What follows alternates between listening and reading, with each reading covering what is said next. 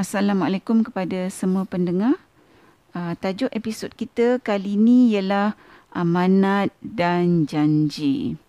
Uh, Okey, pada kali ini kita akan tadaburkan ayat 1, 8, 10 dan 11 surah Al-Mu'minun.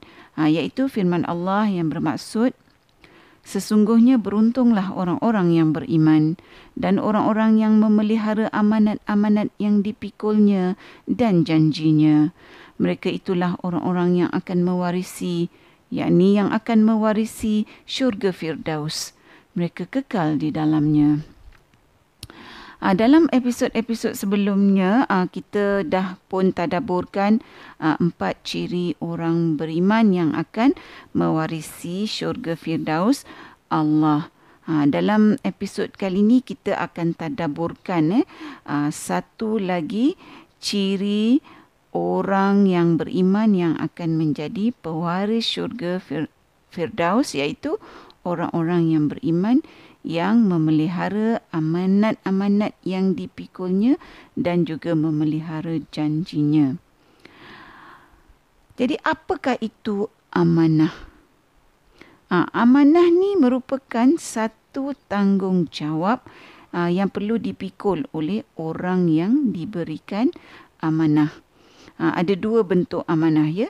Ha, yang pertama amanah antara kita dengan Allah dan Rasul ha, iaitu tanggungjawab yang Allah dan Rasul dah amanahkan pada kita.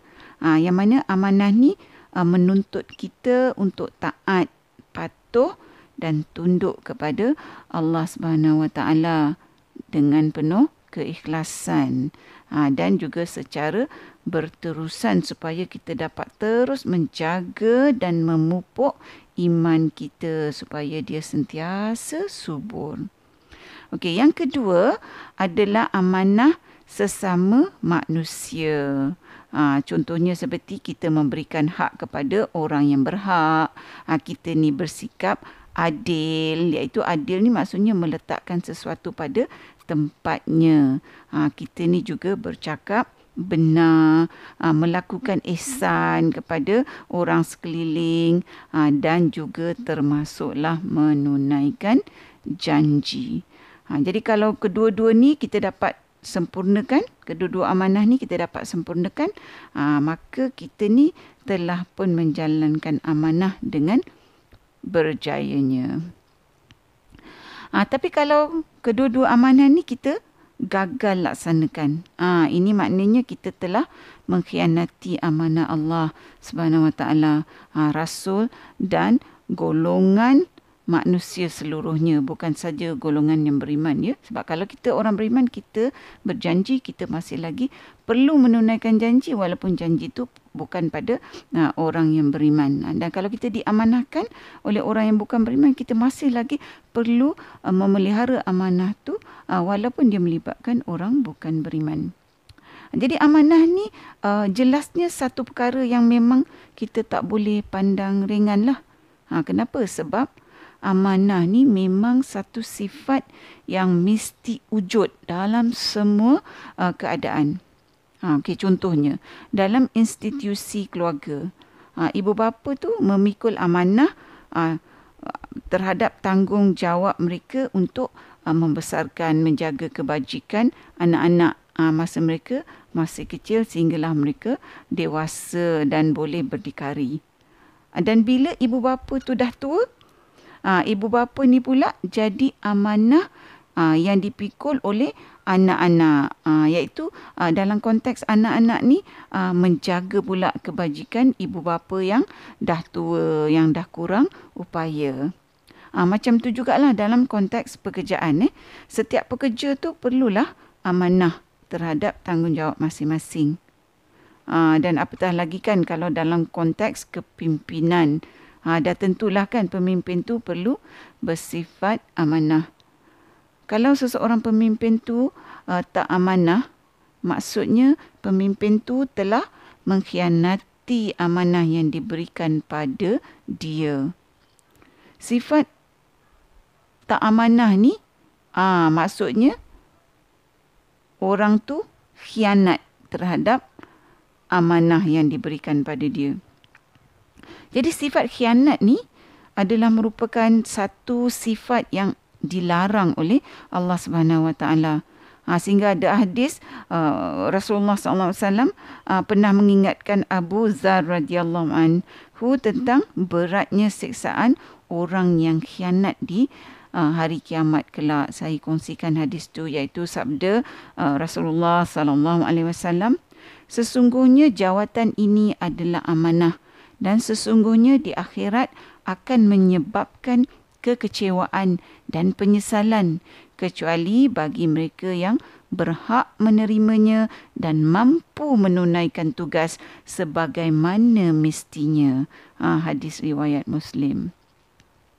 Jadi kita tahulah bahawa orang yang tak amanah tu adalah orang yang bersifat khianat terhadap amanah yang uh, dipikulnya. Ha, yang mana individu uh, macam ni tergolong dalam golongan munafik. Ha, dalam ayat 8 surah Al-Mu'minun Allah nyatakan kan ciri orang yang akan mewarisi syurga tu uh, bukan saja dia memikul amanat-amanat tapi dia juga menunaikan janji. Ha, kalau kita berbalik semula pada definisi amanah kita tadi, ha, kita dapat lihat bahawa ha, sifat menunaikan janji ni adalah merupakan salah satu sifat di bawah payung sifat amanah. Ha, jadi maksudnya kalau seseorang tu ha, dia berjanji, ha, dia amanah dalam menunaikan janjinya. Ha, jadi kalau orang yang memungkiri janji tu, maka maknanya orang tu tidak amanah dalam memelihara janjinya. Ha, apabila seseorang tu mungkir janji, ha, bukan saja dia tak mempunyai sifat amanah ya, malah dia telah mengkhianati pihak yang terlibat dalam janjinya tu. Jadi apabila seseorang tu mengkhianati janjinya, ha, maka orang ni termasuklah dalam golongan munafik. Jadi macam manakah kita tahu bahawa orang yang tak amanah ni dan orang yang tak menunaikan janji ni adalah merupakan golongan munafik?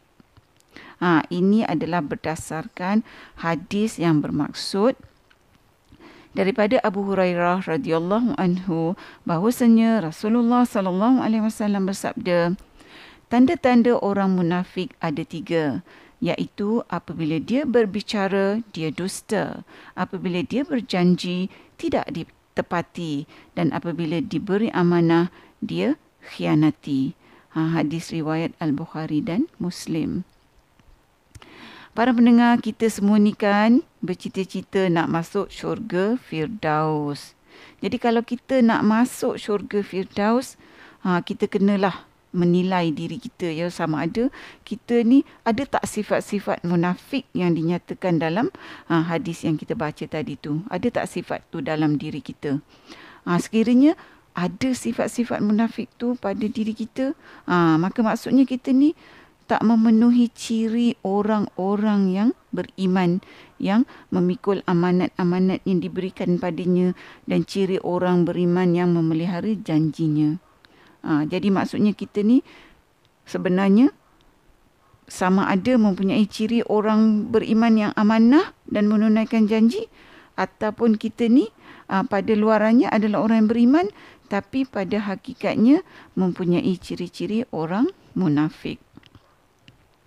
Para pendengar, sekiranya seseorang tu mempunyai ciri-ciri munafik ataupun tergolong dalam golongan munafik, uh, dalam memang macam kita kata tadi tak boleh mewarisi syurga Firdaus Allah kan. Malah Allah telah janjikan azab yang pedih bagi golongan munafik. Ha, seperti mana yang dinyatakan dalam ayat 138 surah An-Nisa iaitu firman Allah yang bermaksud kabarkanlah kepada orang-orang munafik bahawa mereka akan mendapat siksaan yang pedih. Ha, jadi sebelum saya melabuhkan tirai uh, episod kita kali ini, uh, saya nak berkongsi satu lagi hadis uh, riwayat Ahmad iaitu sabda Rasulullah sallallahu alaihi wasallam tidak sempurna iman barang siapa yang tidak amanah dan tidak sempurna agama barang siapa yang tidak menunaikan janji. Ha, semoga Allah tetapkan ya kita semua ni dalam uh, iman yang sebenar-benarnya selama-lamanya dan Allah jadikan kita semua sebagai orang yang amanah dan orang yang berpegang teguh kepada janji dan semoga Allah sentiasa melindungi kita dari terjerumus ke dalam golongan munafik. Allahumma amin. Ha, sehingga bertemu lagi di episod yang seterusnya. InsyaAllah. Assalamualaikum. Sekiranya anda merasakan bahawa perkongsian tadabur bersama Dr. H ini memberikan manfaat kepada anda, saya ingin mengajak anda untuk menyertai saya bergabung usaha menyemarakkan amalan tadabur Quran dengan memanjangkan perkongsian ini kepada orang lain serta jangan lupa untuk tekan butang follow untuk mengikuti episod-episod yang seterusnya.